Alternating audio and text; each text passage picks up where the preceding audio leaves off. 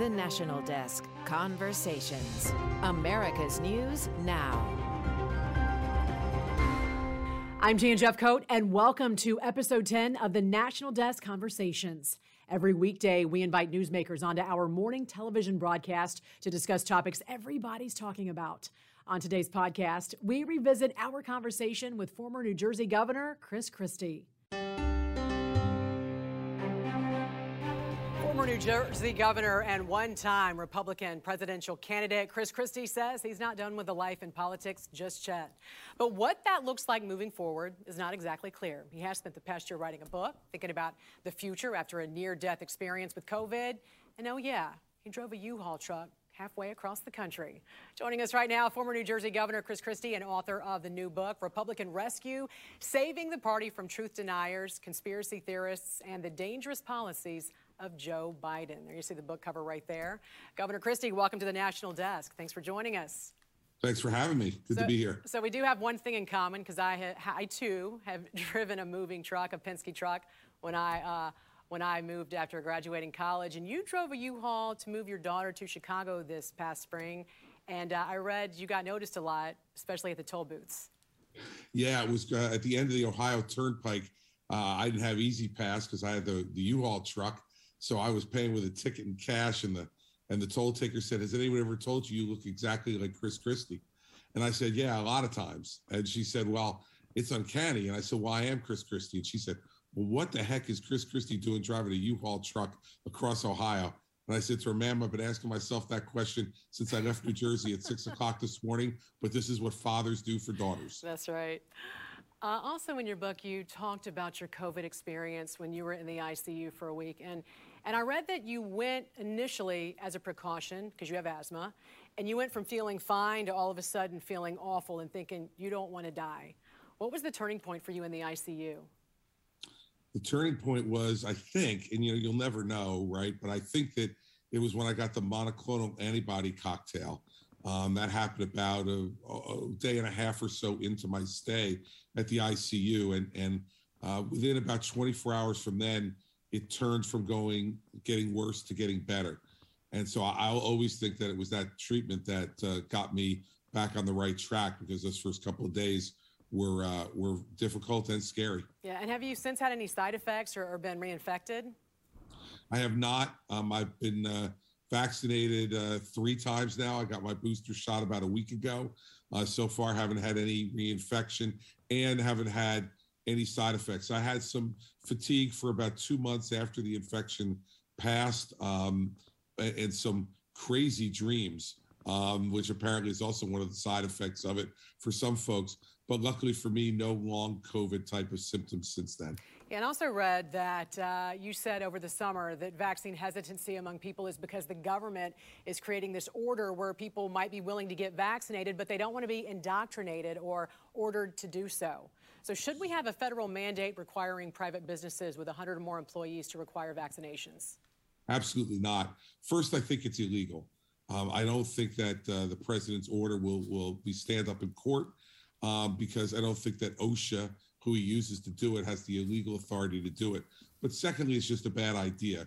Uh, my experience has been with a number of friends of mine who have not been vaccinated that what they really want is to understand and feel comfortable um, that the benefits outweigh the potential risks.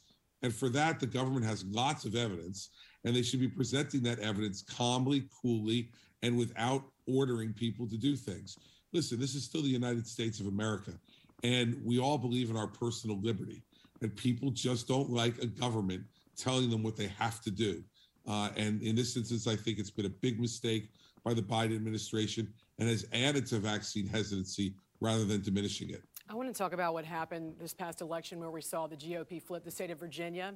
Even in your own state, the governor's race way too close. We saw a truck driver who ran as a Republican to unseat the number two longtime Democratic New Jersey Senator Stephen Sweeney. Can we expect a red wave in the midterms? And what happened in your state? Well, in our state, what happened is what often happens when Democrats are in trouble in a blue state like this. They overtaxed and overspent and the, the people in New Jersey were very angry about it. So we won seven seats in our House. We won a seat in our Senate, the one you just talked about. um, down in District 3, where the Senate president used to uh, preside. And uh, we came within three points of winning the governorship. Uh, polls were telling us that was a 12 to 15 point loss. That's what happened in New Jersey. And in Virginia, I think Glenn Youngkin ran a campaign that talked about tomorrow and not yesterday, talked about you know cutting the grocery tax, talked about parents being involved and having parental choice in education and creating jobs in Virginia. Um, that's the stuff we should be talking about. And I do think that you're going to see a red wave in 2022 if, in fact, we talk about the future and we don't dwell on the past. Dwelling on the 2020 election um, is a pathway to losing. Talking about what the Democrats are doing, how we want to stop them, what our alternatives are, is the path to winning.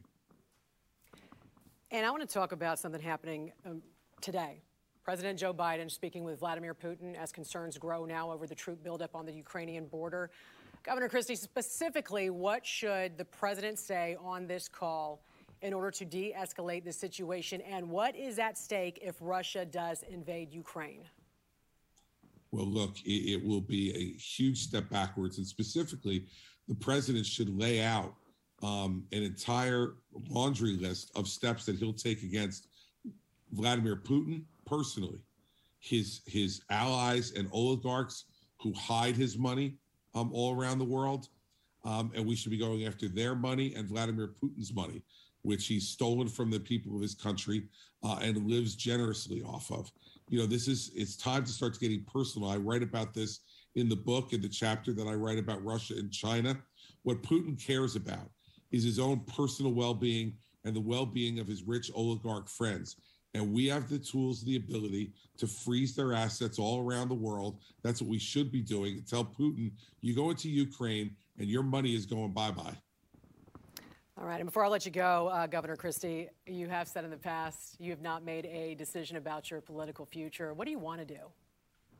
Look, I'm going to, this year, what I want to do is help us win governor's races. I'm co chairing the fundraising for the Republican Governors Association, which I chaired in 2014. They've asked me to come back and co chair their fundraising and look to help them raise the money they need to elect Republican governors.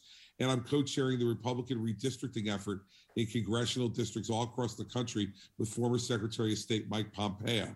So I want to help other Republicans all through 2022. And then when that's over, we'll decide what my future is. But everybody should be focused not on the last election, but on the next election. And the next election is not 2024, it's 2022.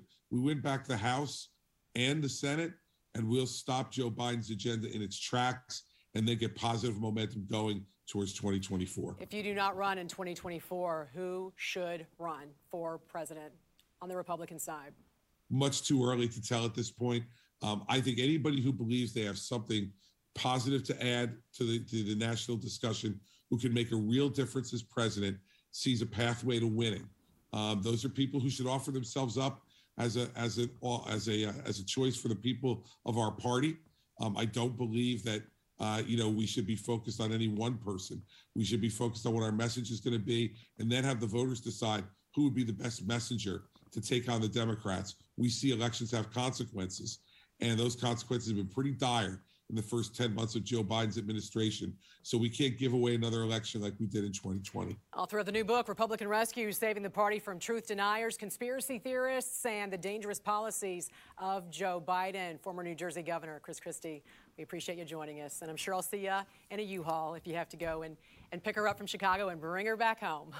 if she wants me to, you know I'll be there. Good for you. Thanks for joining us. That's episode 10 of the National Desk Conversations. Join me each weekday morning from 6 to 11 Eastern for the National Desk, America's News Now. Check your local listings or stream it on our website, thenationaldesk.com. Our podcast comes out twice a week with fresh newsmaker interviews. The conversation continues. Until next time, from the National Desk, I'm Jan Jeffcoat.